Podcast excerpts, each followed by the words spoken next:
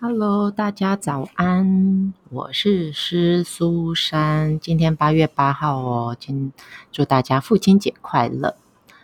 呃，昨天是七夕情人节，然后早上呢，我看到我们美女厂长呢说的一件事情，她说啊，昨天七夕是多少男人说谎骗人啊？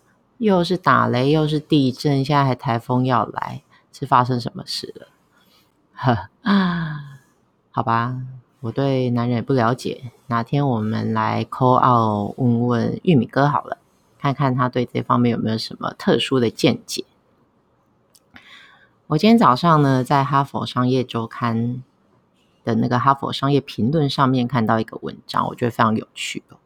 他的那个标题是“企业为何一直聘用自恋型执行长”，然后里面就写了一堆啊，就写说。呃，其实自恋型的执行长啊，其实会造成公司很大的伤害啊。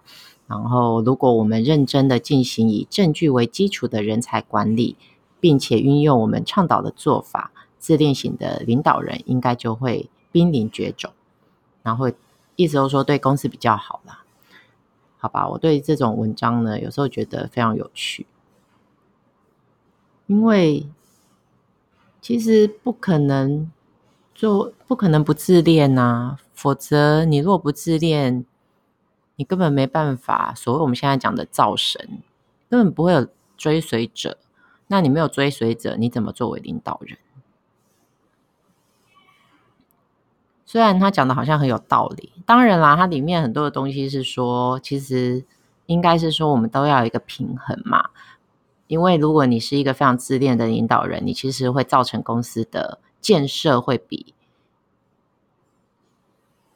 呃，就是伤害会比建设来得多，这我也同意。只是我觉得像这样子的，像这样子的文章呢，有时候都是叫废话。尤其你知道他这个下面他这个写的人啊，其实是一个一个心理学的教授，而且他里面还写说他是一个个性剖析和心理测量的国际权威。我不知道是翻译的问题哦。这个人叫什么？Thomas Comoro，应该是英国人吧？他在伦敦大学商学院当教授。我觉得也有可能是翻译的问题，因为我总觉得他写的东西没什么建设性。你如果有建设性一点的话，其实会看到更多、更多有，就是可以运用在。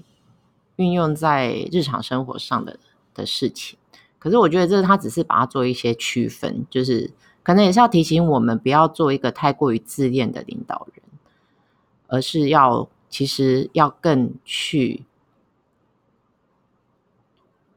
把，就是要能够更着重于团队合作吧，好吧？那其实里面呢，这这篇文章呢。其实最有趣的是，我看到一个东西，它引起我的注意。它里面有一个举例，他写说，通常这种呃所谓的自恋型领导人，他们公司的绩效会显得不稳定和无法预测，在大赢跟更大损失之间波动。他们经常会参与产生相反效果的工作行为，例如诈欺。好，听看到这里哦，我真的一直想到我们的那个伟大的 Karen Fish，我觉得这是非常有趣。虽然我们不应该讲讲政治啦，因为我觉得这个这个东西其实个人很多个人的很多个人意见在里面都不不不是很客观。But anyway，哎，可是这是我自己的 podcast 啊，而且是我自己的录音档啊，应该应该没关系吧？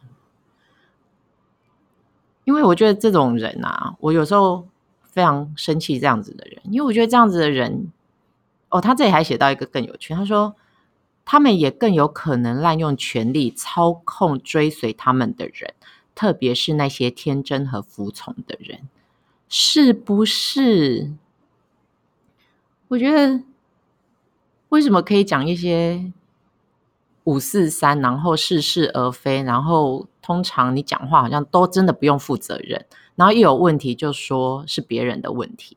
为什么我们现在，我们好像小时候不是这样学的啊？可是现在好像台面上很多人都是这样子做的啊，好怪。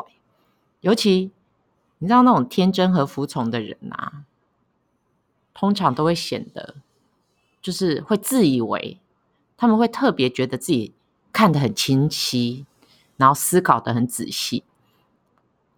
可是明明很多接受的资讯都是很便利型，那种懒人包其实已经掺杂了很多个人意见在里面的所谓客，我觉得那叫做自认为是客观意见的主观意见。哎，就是懒呐、啊，你不想去想啊，你不想去做 research 啊，所以你才会去看这些东西，然后你觉得哦，别人的意见变成我自己的意见。其实我觉得这跟跟这篇文章真的有点相关呢。因为通常要这样子的人，然后讲出了一些话，吸引了很多人的目光，跟因为他把自己的意见，我觉得最厉害的操控术就是你让对方觉得那是他想出来的，不是你叫他做的，哇，这就厉害了。我觉得这是一个非常高深的学问。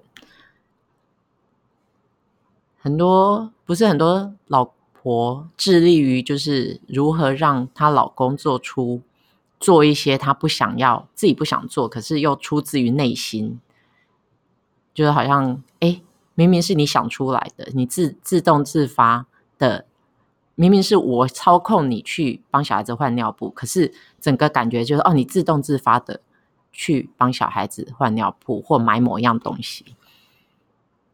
这这这个是一个非常对高深的操控术，可是我觉得现在台很多人其实都不是很高深，很容易被识破。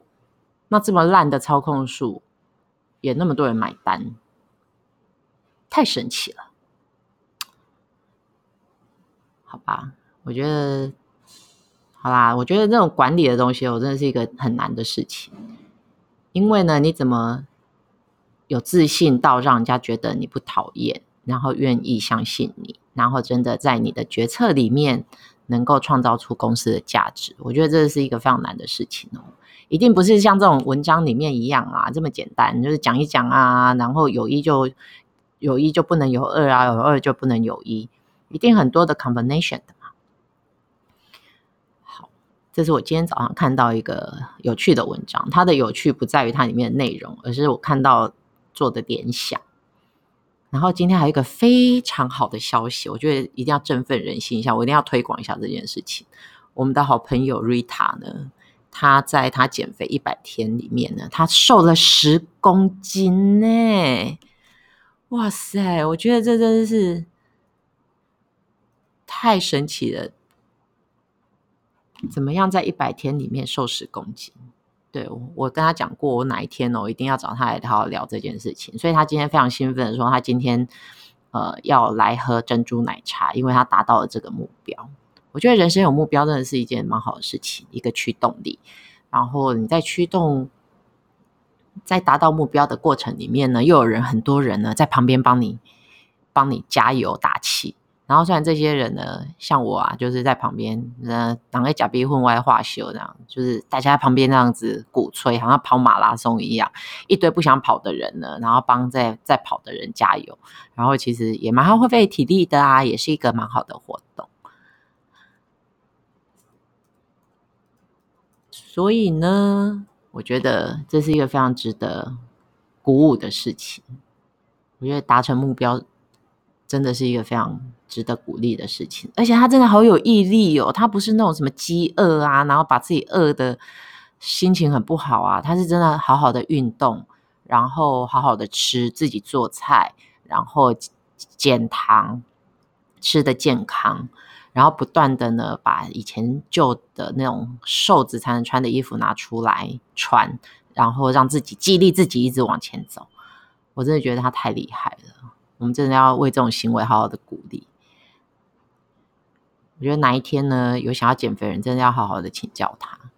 不过，我觉得我最想要知道是，他到底是哪一个 motivation，到底哪一个点让他下定决心要减肥？